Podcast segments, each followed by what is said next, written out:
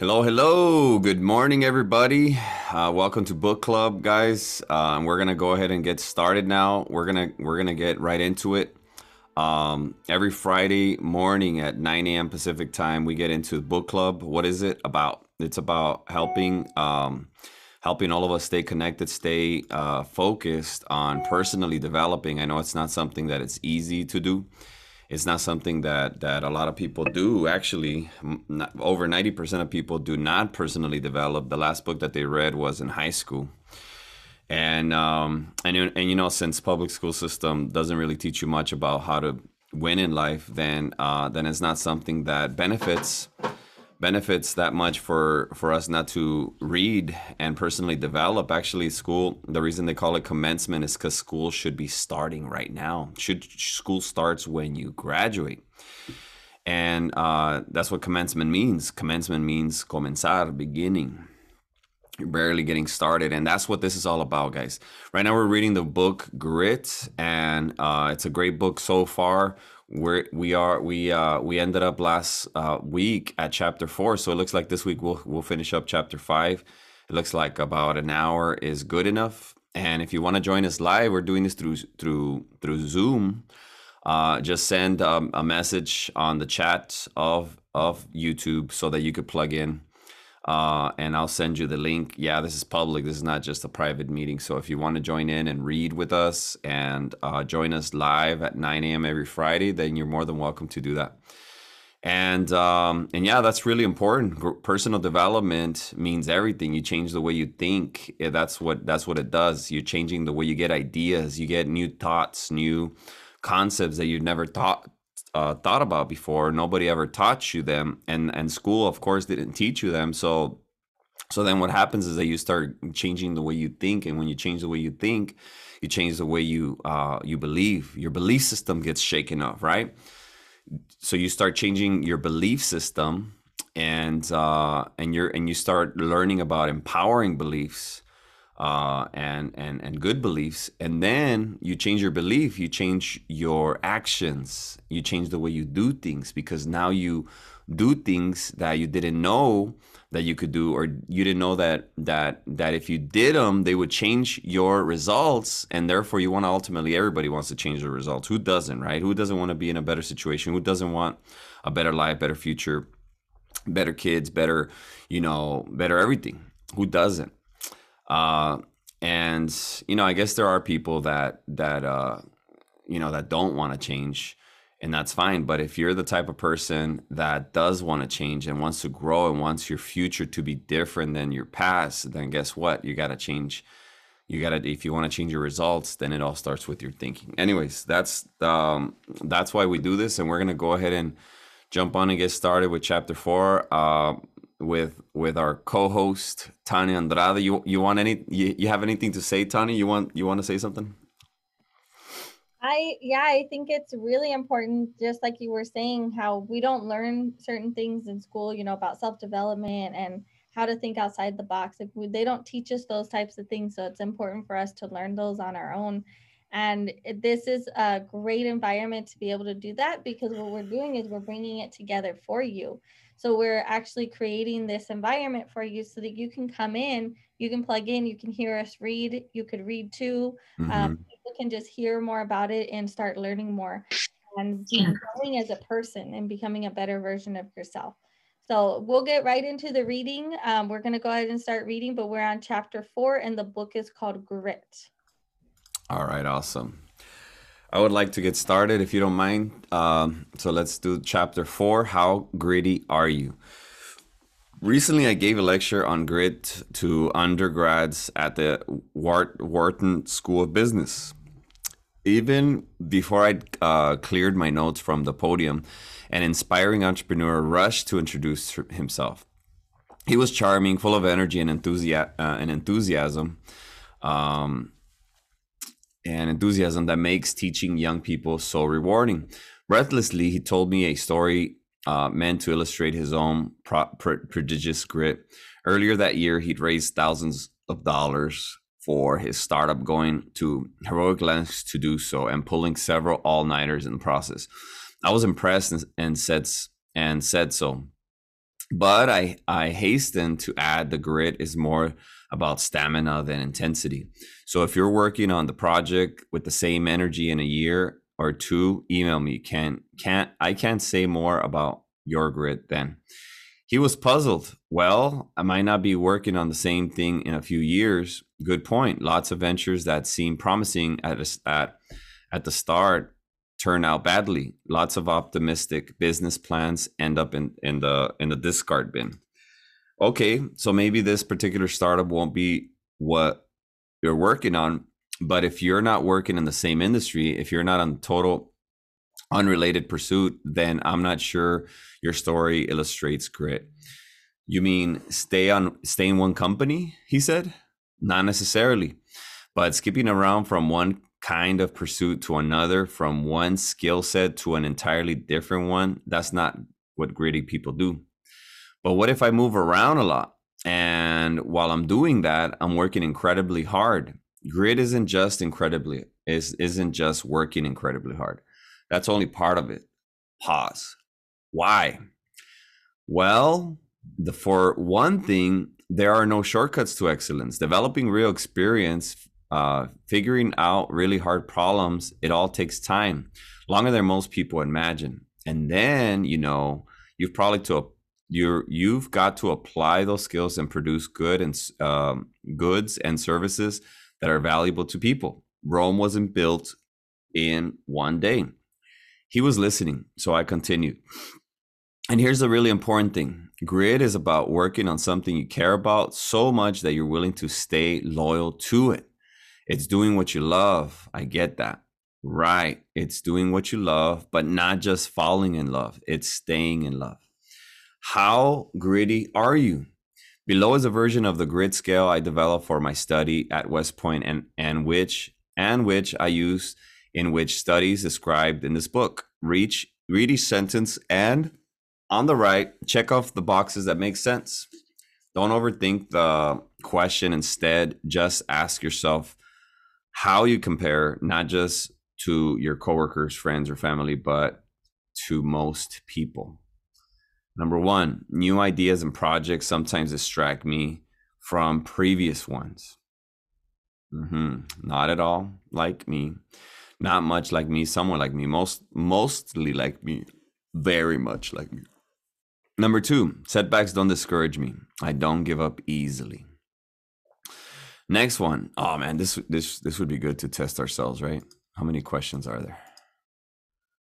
Oh, we have to grade ourselves.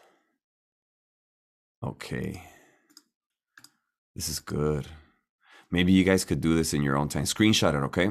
Screenshot it. Every single one of us. We gotta do this, but not right now because um, it's not a class. It's just reading. But this this is something that all of us should do. I'm gonna do it, okay? So let me screenshot it first. All right, i am gonna screenshot everything. You you guys should screenshot it too, okay? Number three, I often set a goal, but later choose to pursue a different one. Number four, I am a hard worker. Number five, I have difficulty maintaining my focus on projects that take more than a few months to complete. Number six, I finish whatever I begin. Number seven, my interests change from year to year. Number eight, I am diligent. I never give up. Number nine, I have been obsessed with a certain idea or project for a short time, but later lost interest. Number 10, I have I have overcome setbacks to conquer an important challenge. To calculate your total grit score, add up all the points for the boxes you've checked and divide by 10. The maximum score the, on the scale is 5, extremely gritty. And the lowest possible score is 1, not at all gritty. Whoa. I wonder what, what my score is. You can use the chart below to see how your score compares to a large sample of American adults. Percentile 10% have a 2.5 grit, 20% have a 3 3.0 grit, 30% have 3.3 grit, 40% have a 3.5 grit, and 50% 50%. So 99% of a 4.9 grit. Okay, keep in mind that your score is a reflection of how you see yourself right now. How greedy are you at this point in your life might be the uh, different from how greedy you are when you are when you were younger. And if you take the grit scale um, again later, you might get a different score. As this book will continue to show, there is different reasons to believe that grit can change. Grit has two components passion and perseverance. Grit has two components passion and perseverance. If you want to dig a little deeper, you can calculate separate scores for each component. For your passion score, add up all your points uh, for the odd numbered items and divide it by five. For your perseverance score, add up your points for for the even numbers items and divide by five. Uh, if you score high on passion, you probably scored high on perseverance too, and vice versa. Still, I'll take a guess that your perseverance score is a wee bit higher than your passion score. This is this isn't true for all people, but it's true for most people I've studied. For instance, I took a scale in writing this chapter and I scored a 4.6 overall. My perseverance score was 5, my passion score was 4.2. Strange as it sounds, staying focused on on consistent goals over time is more of a struggle for me than working hard and bouncing back from setbacks. This consistent pattern, perseverance scores more often topping passion scores, is a clue that passion and perseverance aren't exactly the same thing. In the rest of, of this chapter, I'll explain how different how they differ and show you how to understand them as part of as two parts of a whole. While taking the, the grit scale, you might have noticed that none of the passion questions asked how intensely you're committed to your goal. They may seem odd because the word passion is often used to describe intense emotion. For a lot of people, passion is a synonym with inf- infatuous or obsession. But in interviews about what it takes to succeed, high achievers often talk about commitments of a different kind rather than intensity. What comes up again and again in remarks is the idea of consistency over time. For instance, I've heard a chef who grew up watching Julia Child on television and remained fascinated with cooking adult into adulthood. I've heard of investors whose curiosity about the financial markets is a keen in the fourth of a scale or um, uh, keen in their fourth or fifth decade of investing as it was of their very first day of trading. I've heard of mathematicians who work on a problem, the same problem, day and night for years without once this deciding, oh, the heck with this with this theorem. I'm moving on to something else. And that's why the question that generates your passion score asks you to reflect on how you steadily how steadily you hold the goals over time. Is passion the right word to describe sustained endurance, devotion?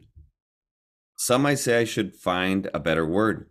Maybe so, but the important thing is the idea itself. Enthusiasm is common, endurance is rare. Enthusiasm is common, endurance is rare. Consider, for example, Jeffrey Gettleman. For about a decade, Jeff had been the East African bureau chief for the New York Times.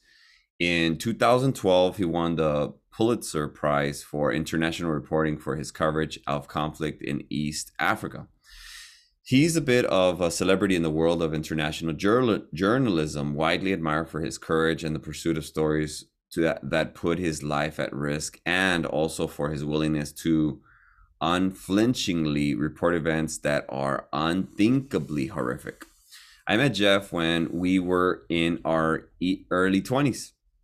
At the time, both of both both of us were pursuing master's degree at Oxford University. For me, this was before McKinsey, before teaching, and before becoming a psychologist. For Jeff, this was before he'd written his first news story. I think it's fair to say that back then, neither of us knew quite what we wanted and to be when we grew up. And we were both trying desperately to figure it out. I caught up with, with Jeff on the phone recently, and he was in Nairobi, his home base between trips uh, to other parts of Africa. Every every few minutes, we had to ask each other if we could still be heard. After reminiscing about our classmates and trading news about our children, I asked Jeff to reflect on the idea of passion and how it had played out in his life. For a very long time, I had a very clear sense of where I wanted to be, Jeff told me. And that passion is to live and work in East Africa. Oh, I didn't know. I assumed your passion was journalism, not a certain area of the world if I could only if I could only be a journalist or only live in East Africa, which would you choose? I expected Jeff to pick up journalism. He didn't. Look, journalism is a great fit for me. I've always gravitated towards writing. I've always been okay with uh, okay being in in new situations. Even the confrontational side of jur- journalism that speaks to my personality. I like to challenge authority, but I think journalism has been a sense of means to an end. Jeff's passion emerged over over a period of years, and it was it wasn't just the process of, of a pa- passive discovery uh, of unearthly a little gem hidden inside his psyche, but rather of an active construction. Jeff didn't just go looking for his passion; he helped create it, moving into Ithaca, New York, from Evanston, Illinois, Jeff, at eight years old, could not have predicted his future career. At Cornell, he ended up majoring in philosophy in part because it was the easiest to fulfill the requirements. Then the summer as after freshman year, he visited East Africa, and that's the was the beginning of the beginning. I don't know how to explain it. This place just blew my mind. There was a spirit here that I wanted to connect with, and I wanted to make make it a part of my life. As soon as he got back to Cornell, Jeff uh, started taking courses in Swahili. After after after sophomore and after sophomore year, he took he took a year off to backpack around the world. During that trip, he returned to East Africa, experiencing the same wonder he'd felt the first time he visited. Still, it wasn't clear how he'd make a life there. How did he hit on journalism as a career path? A professor who admitted Jeff's writing suggested as much, and Jeff re- remembered thinking, that is the dumbest idea I've ever heard. Who wants to work for a boring newspaper? I remember thinking the same thing once I became a professor who wants to be a boring professor. Eventually, Jeff did work for the student paper at Cornell Daily Sun, but as a photographer, not a writer when I got to Oxford, I was pretty lost academically. It was a shocking to um, it was it was shocking to the Oxford professors that I didn't really know what I wanted to do. They were like, "Why are you here? This is a serious place. You should have a a firm sense of what you want to study, or you shouldn't be here." All right, I'm gonna stop right here. I'm gonna give uh, the opportunity for anybody else that wants to jump in and read from the top of this page Go for it. Okay, I'll start reading. My guess at the time was that Jeff would pursue uh, photojournalism. He reminded me of Robert Kincaid, the worldly wise, the worldly wise photographer played by Clint Eastwood in the Bridges of Madison County, which was released around the time we became friends. In fact, I can still remember the photographs Jeff showed me 20 years ago. I thought they were from National Geographic, but he'd actually taken them himself. By this by his second year at Oxford, he figured out that journalism was an even better fit. Once I learned more about being a journalist and how to how that could get me back to Africa and how that actually would be fun, and I could write more creatively than I first imagined journalism was, then I was like, screw it. This is what I'm going to do. I set out a very deliberate plan. that was possible because the journalism industry was very hierarchy, hierarchical and it was clear how to get from A, B, A to B to C to D, etc. Step A was writing on Oxford student newspaper, Cherwell.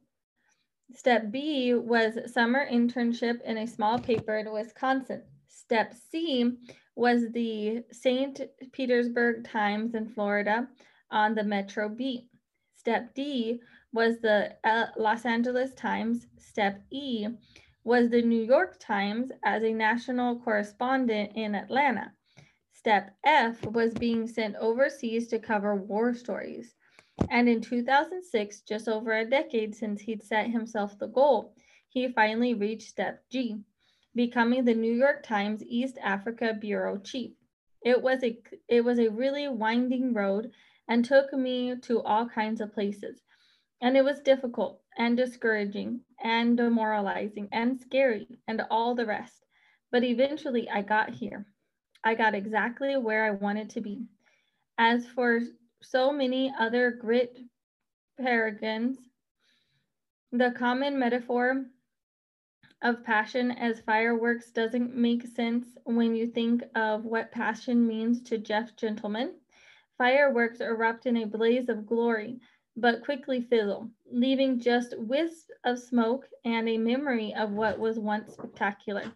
What Jeff's journey suggests instead is passion as a compass, that thing that takes you some time to build, tinker with, and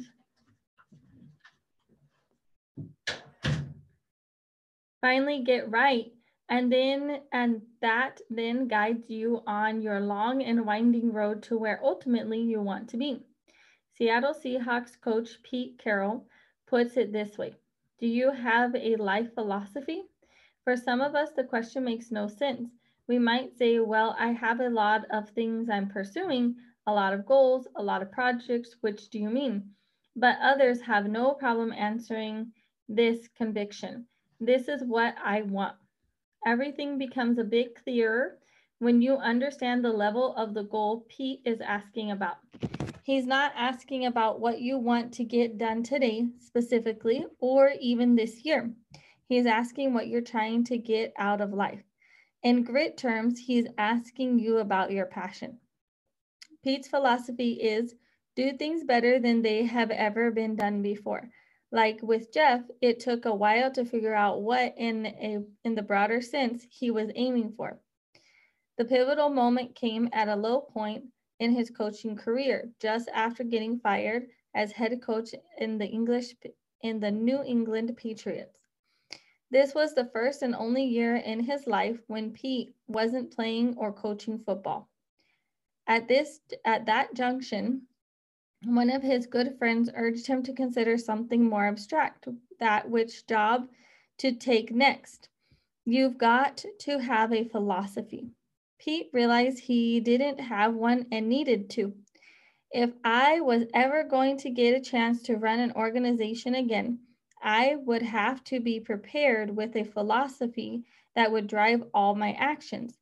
Pete did a lot of thinking and reflecting. My life in the next weeks and months was filled with writing notes and filling binders. At the same time, he was devouring the books of John Wooden, the legendary UCLA basketball coach who won a record setting 10 national championships.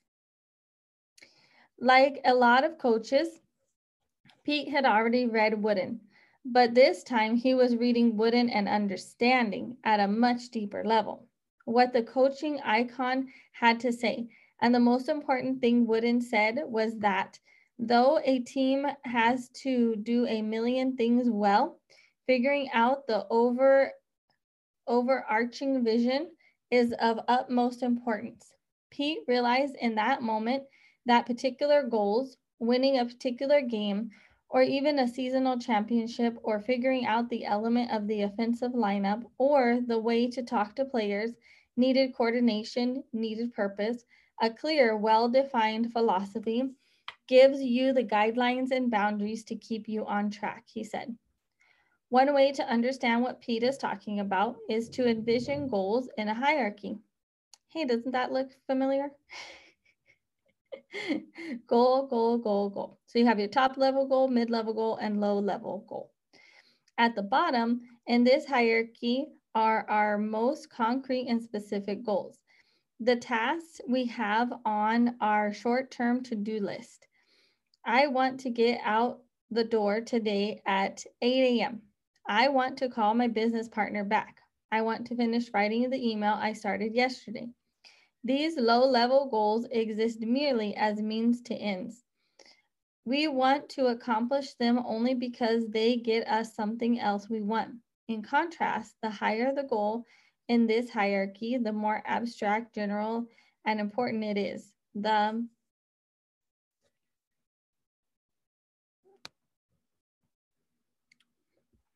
higher the goal, the more it's an end in itself and the less it's merely a means to an end. In the diagram I've, I've sketched out here, there are just three levels. That's an oversimplification. Between the lowest and the highest level might be several layers of mid-level goals. For instance, getting out the door at 8 a.m. is a low-level goal. It only matters because of the mid-level goal, arriving at work on time. Why do you care about that? Because you want to be punctual. Why do you care about that? Because being punctual shows respect for the people with whom you work. Why is that important? Because you strive to be a good leader.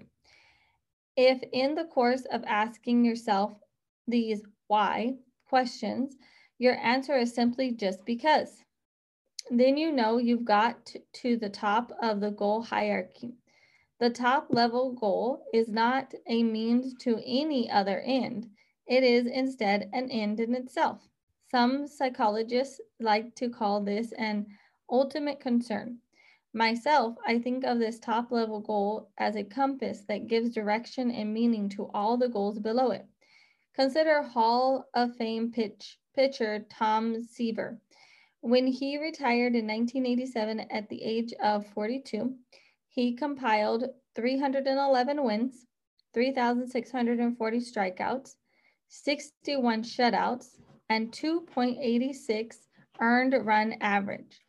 In 1992, when Seaver was elected to the Hall of Fame, he received the highest ever percentage of votes, 98.8%.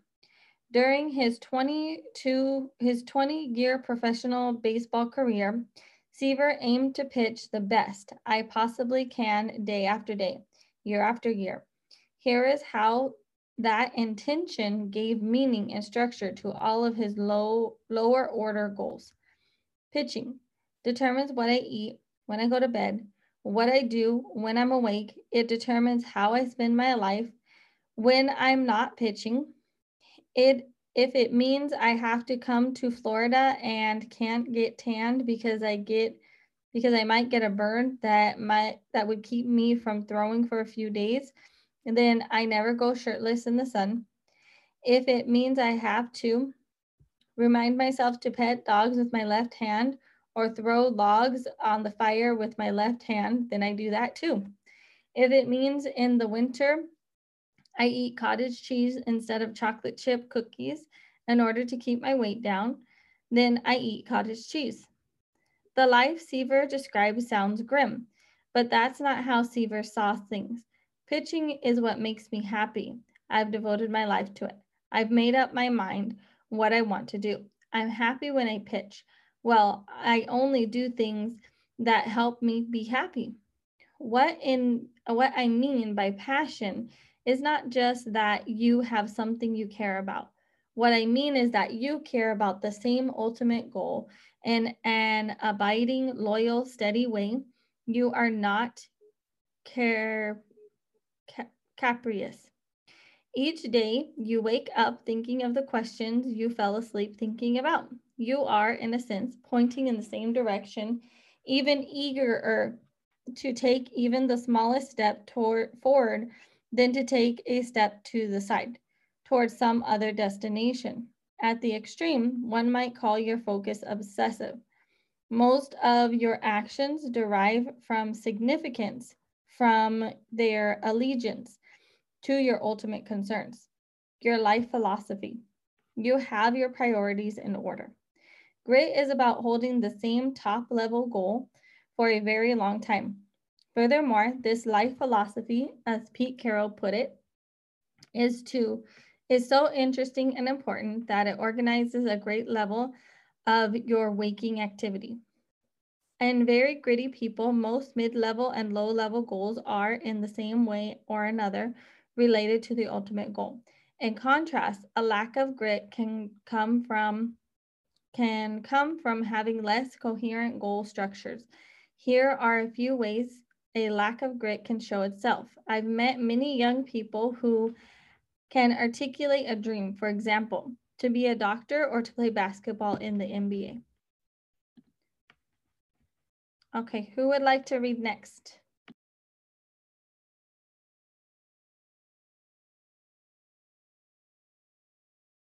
I'll read next. Um, I just don't know where you left off. can vividly the top of the page. Okay, and uh, can vividly imagine how wonderful that would be, but they cannot point out the mid-level or low-level goals that will get them there.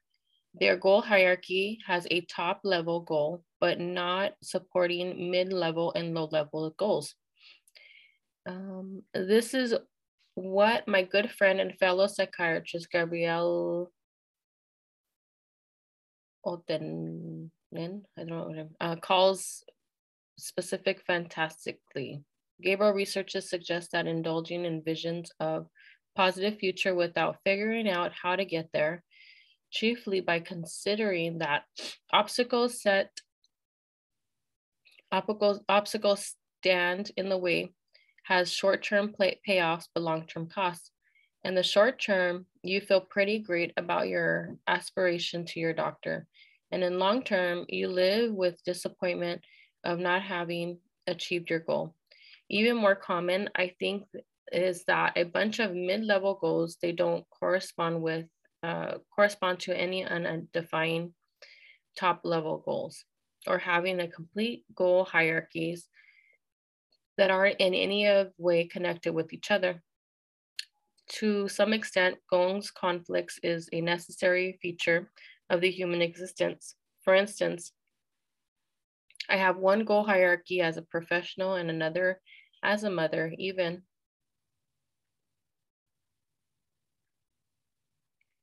Tom Seaver admits that the travel and practice schedule of a professional baseball player made it so hard to spend as much time with his wife, children, as he would have liked.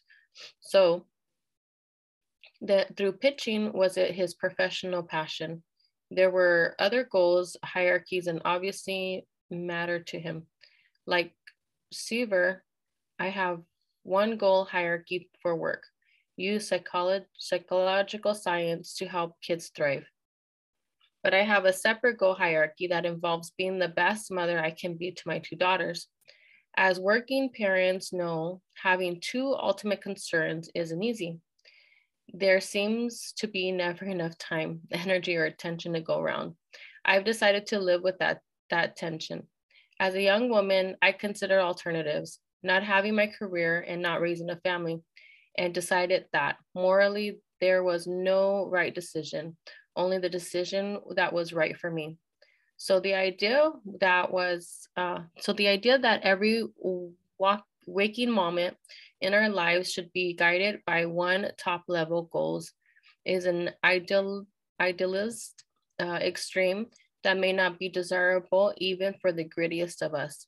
Still, I would argue that the possible to pare down long list of mid-level and low-level working goals according to how they serve a goal of supreme importance. And I think one of my top level professional goals, rather than another other, rather than any other number is ideal. The sum the more uh, ununified, aligned, and coordinated our goal hierarchies, the better. Warren Buffett, the self-made multi-billionaire, uh, whose professional wealth, according according eternally with his own lifetime, is roughly twice the size as Harvard University endowment. Reportedly gave his pilot a simple three-step process for prioritizing. The story goes like this. Buffett turns to his faithful pilot and says he must have dreams greater than flying Buffett around and wherever he needs to go. The pilot confesses, yes, he does. And then Buffett takes him through the three steps. First, write down a list of 25 career goals. There's the formula right there. All right. Second, you need to do some soul searching and circle the five highest priority goals, just five.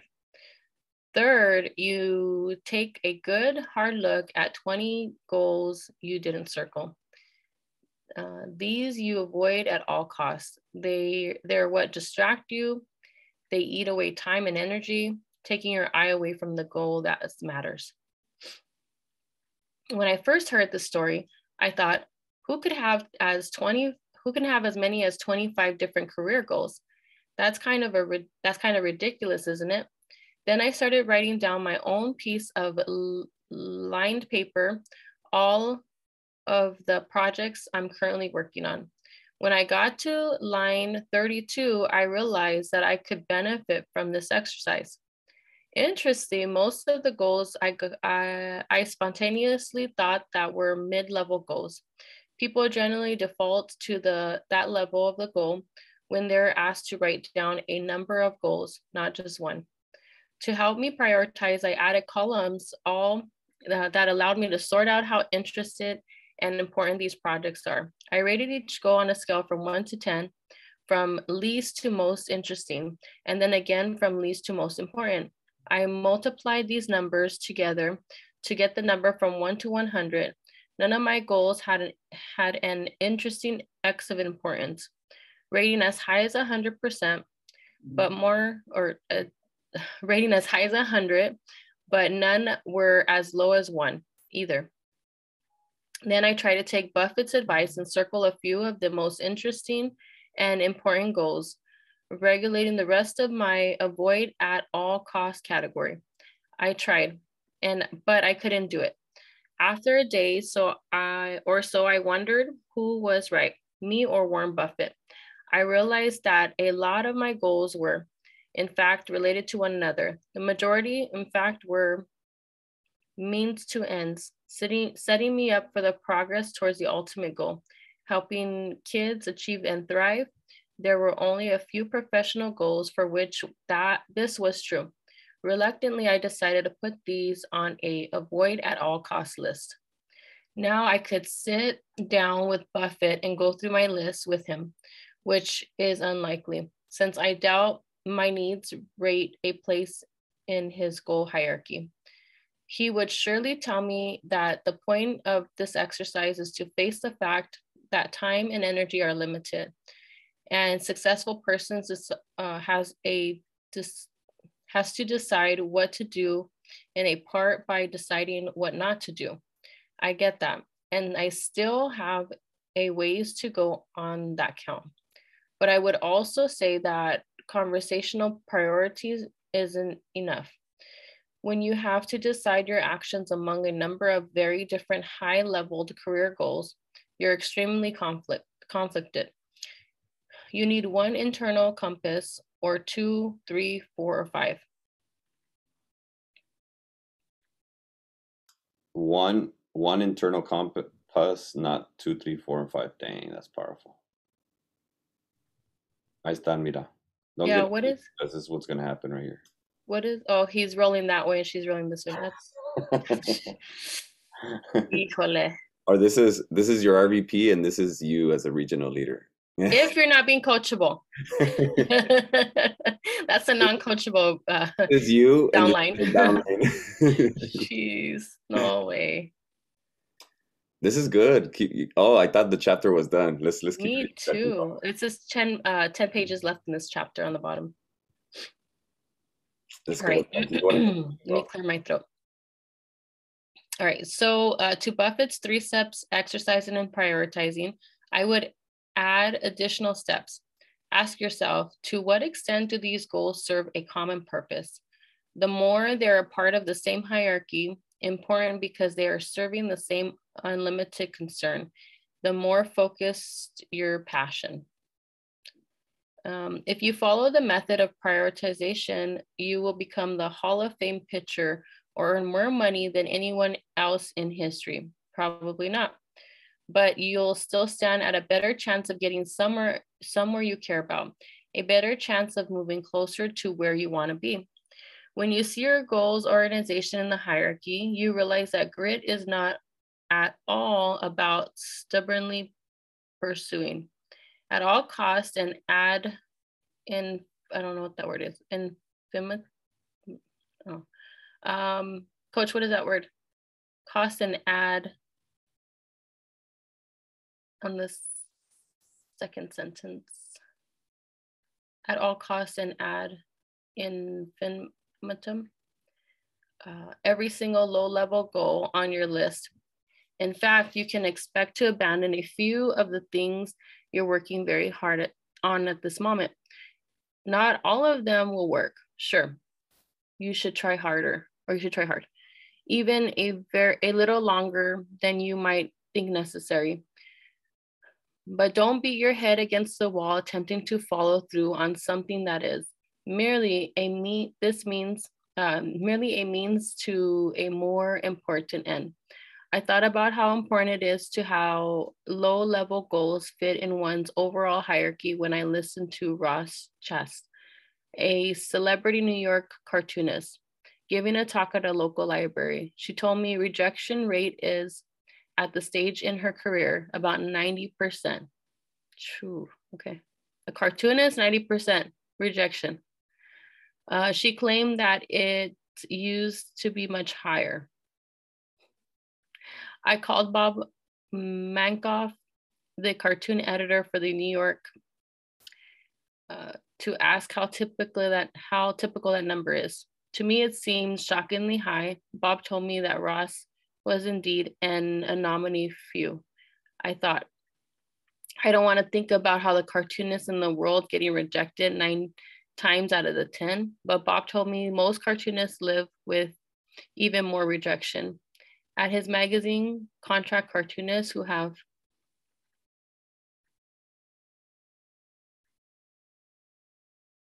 dramatically better odds of getting published than anyone else collectively submit about 500 cartoons a week. In a given issue, there is only, only room on the average for about 17 of them. I did the math, that's a rejection rate of more than 96%. Holy smokes. Who would keep going with the odds uh, are that grim? Well, for one, Bob himself. Bob's story reveals a lot how the dog perseveres uh, towards the top level requires predominantly perhaps some flexibility at lower levels of the goal hierarchy. It's as if the highest level goals get written in ink.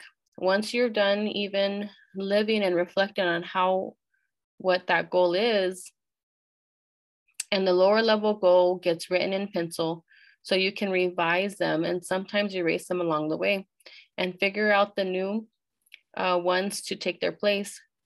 Here's my not at all New York quality drawing to show what I mean. The low level goal with the angry looking X through it uh, is has been blocked. It's a rejection slip, a setback, a dead end, a failure. The gritty person will be disappointed or even heartbroken, but not for long. So enough, the gritty person identifies a new low level goal, draws another cartoon, for example, that serves the same purpose. One of the models of the Green Berets is Im, Im, impulsive, adapt, overcome.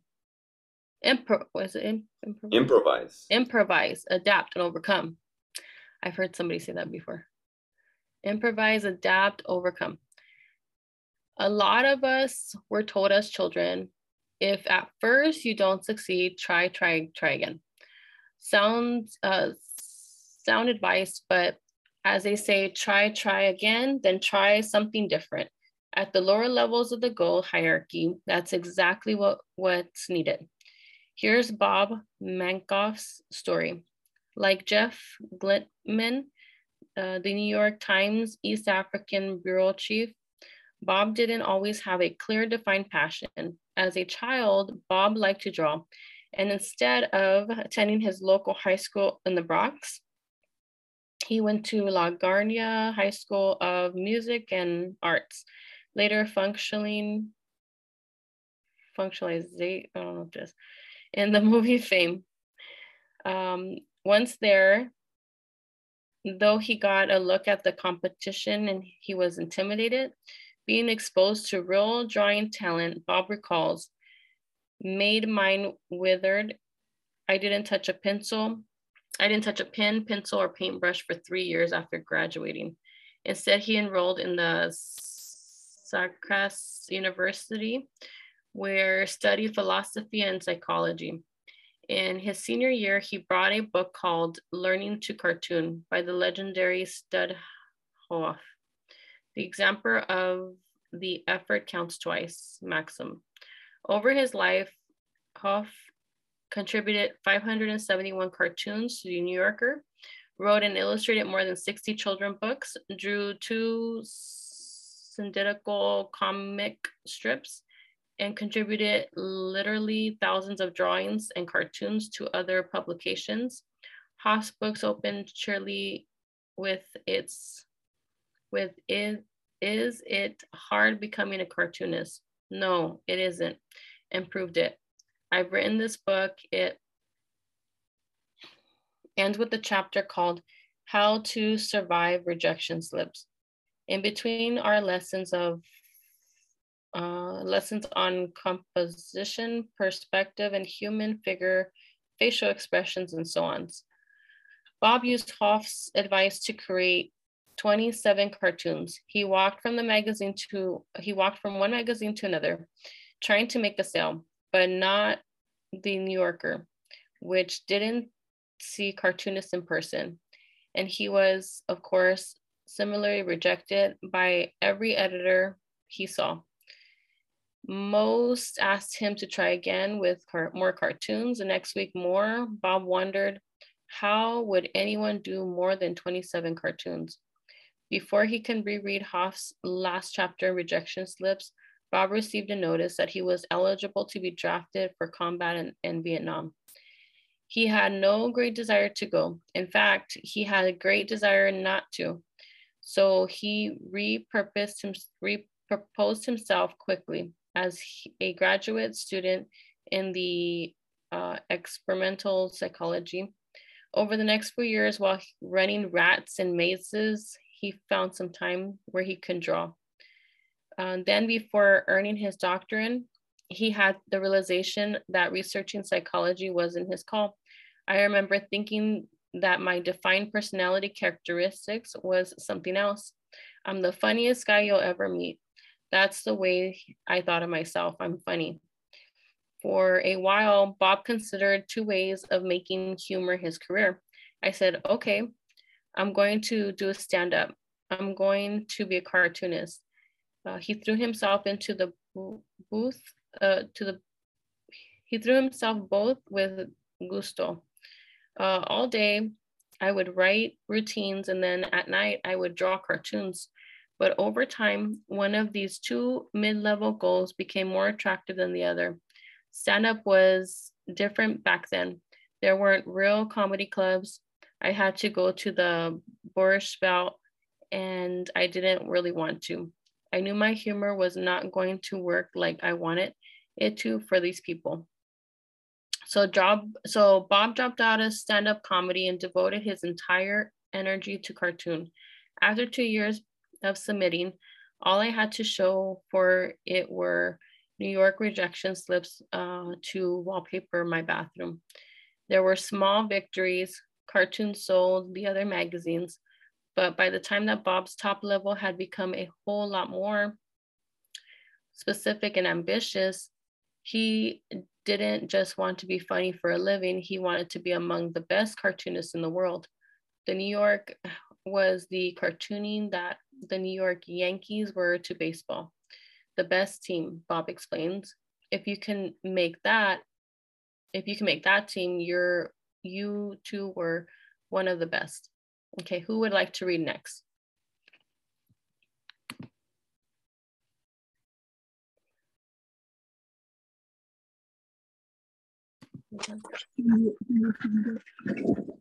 I'll continue right here. You're you're at that paragraph, the piles of rejection, right? Yes. Where you where you stopped? Oh, there you go, Susie. Susie's up. Okay, go for it, Susie, right there at the, the piles of rejection. Uh, where it's highlighted? Yes. Okay. The piles of rejection slips suggested to Bob that try, try again was not working. He decided to do something different. I went to the New York Public Library and I looked up all the cartoons back to 1925 that had ever been printed in the New Yorker. At first, he thought maybe he didn't draw well enough, but it was plain to see that some very successful New Yorker cartoonists were third-rate draftsmen. Then Bob thought that something might, might be awry with the length of his captions, too short or too long, but that possibility wasn't supported either. Captions were generally brief, but not always. In any ways, Bob's didn't seem unusual in that, in that respect. Then Bob thought maybe he, he was missing the mark with his type of humor. No, again, some successful cartoons were whimsical, some satirical, some philosoph philosophical, and some just interesting. The other thing all the cartoons had in common was this. They made the reader think. And here was another common thread. Every cartoonist had a personal style that was distinctively their own. There was no single best style. On the contrary, what mattered was that style was that style was in some very deep and idiosyncratic way, idiosyncratic way, an expression of the individual cartoonist. Paging through literally every cartoon the New Yorker had ever published, Bob knew he could do as well, or better, I thought. I can do this. I can do this. I had complete confidence. He knew he could draw cartoons that would make people think, and he knew he could develop his own style. I worked through various styles Eventually, I did my dot style. The now famous dot style of Bob's cartoons is called uh, stippling. And Bob had originally tried it out back in high school when he discovered the French Impressionist George uh, or Sant. Um, after getting rejected from the New Yorker about 2,000 times between 1974 and 1977, Bob sent in the cartoon below. It was accepted. Robert Mankoff, The New Yorker, June 20th, 1977. The New Yorker Collection. The next year, he sold 13 cartoons to The New Yorker, then 25 the following year, then 27. In 1981, Bob received a letter from the magazine asking if he had considered becoming a contract cartoonist. He said yes. In his role as editor and mentor, Bob advises the aspiring cartoonists to submit their drawings in batches of 10. Because in cartooning, as in life, nine out of 10 things never work out. Indeed, giving up on lower level goals is not only forgivable, it's sometimes absolutely necessary. You should give up when one lower level goal can be swapped for another that is more feasible. It also makes sense to switch your path when a different lower level goal, a different means to the same end, is just more efficient or more fun, or for whatever reason makes more sense than your original plan. On any long journey, detours are to be expected. However, the higher level the goal, the more it makes sense to be stubborn Personally, I try not to get too hung up on a particular rejected grant application academic paper, or failed experiment. The pain of those failures is real, but I don't dwell on them for long before moving on. In contrast, I don't give up as easily on mid-level goals, and frankly, I can't imagine anything that would change my ultimate aim. My life philosophy, as Pete might say, my compass, once I found all the parts and put it together, keeps pointing me in the same direction, week after month after year. Long before I conducted the first interviews that put me on the trail of grit, a Stanford psychologist named Catharine Cox was herself cataloging the characteristics of high achievers. In 1926, Cox published her findings based on the bio biographical details of 301 exceptionally accomplished historical figures. These eminent individuals included poets, political and religious leaders, scientists, soldiers, philosophers, artists, and musicians. All lived and died in the four centuries prior to Cox's investigation, and all left behind records of accomplishment worthy of documentation in six popular encyclopedias. Cox's initial goal was to estimate how smart each of these individuals were, both relative to one another and also compared to the rest of humanity. In pursuit of those estimates, she combed through the available evidence, searching for signs of intellectual precocity, and from the age and superiority of these accomplishments, she reckoned each person's childhood IQ. The published summary of this study, if you can call a book of more than 800 pages a summary, dang, 800, includes a case history for each of Cox's 301, arranged in order from uh, least to most intelligent. According to Cox, the very smartest in the bunch was the philosopher John Stuart Mill, who earned an estimate childhood IQ of 190 by learning Greek at age three, writing a history of Rome at age six, and assisting his father in correcting the proofs of history of India at age 12 the least intelligent in Cox's um, ranking, whose estimated childhood IQ of 100 to 110 are just a hair above average for humanity. So the the the lowest ranking, that's the average for humanity. Okay. Included the founder of modern astronomy, Nicolaus Copernicus, uh, the chem chemist and physicist Michael Faraday and the Spanish poet and novelist Miguel de Cervantes. Isaac Newton ranks uh, squarely in the middle with an IQ of 130, the bare minimum that a child needs in order to qualify for many of today's gifted and talented programs. From these IQ estimates, Cox concluded that as a group, accomplished historical figures are smarter than most of us no surprise there. A more unexpected observation was how little IQ mattered in distinguishing the most from the least accomplished. The average childhood IQ in the of the most eminent geniuses, whom Cox dubbed the first 10, was 146. The average IQ of the least eminent, dubbed the last 10, was 143 um, the spread was trivial. In other words, the relationship between intelligence and eminence in Cox's sample was exceedingly slight. So the, the Cox's first 10, the most eminent geniuses, Sir Francis ba Bacon, Napoleon Bonaparte, Edmund Burke, uh, jo Johann Wolf, Wolfgang von Goethe, uh, Martin Luther, John Milton, Isaac Newton, William Pitt, Voltaire, George Washington.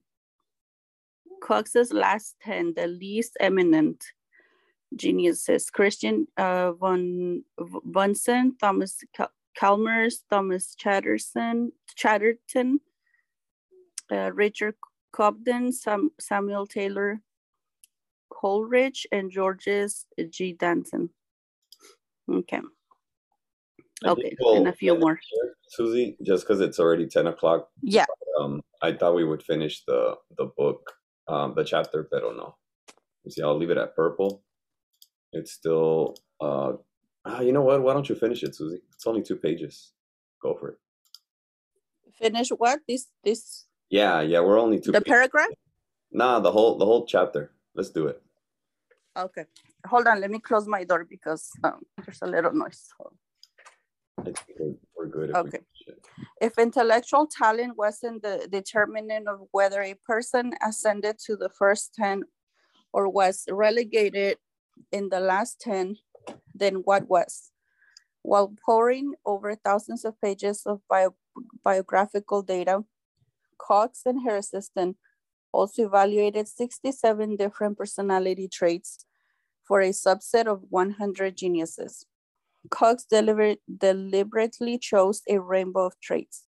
In fact, she covered the full range uh, of what modern psychologists consider to be important.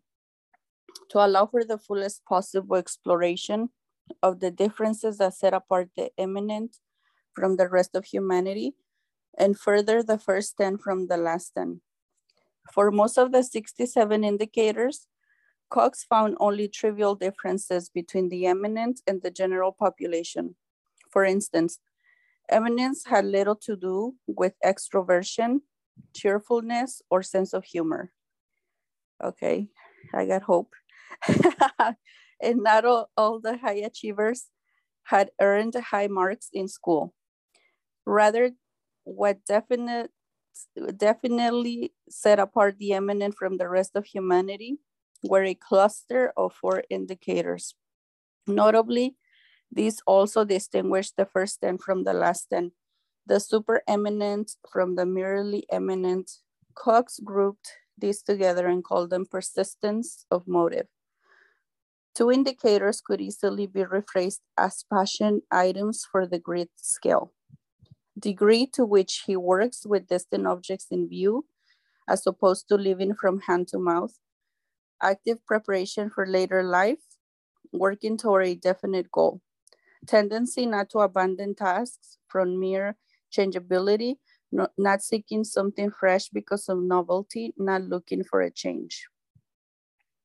And the other two could easily be rewritten as perseverance items for the grit scale. Degree of strength of will or perseverance, quiet determination to stick to a course and decide once decided upon, tendency not to abandon tasks in the face of obstacles, perseverance, tenacity, uh, doggedness.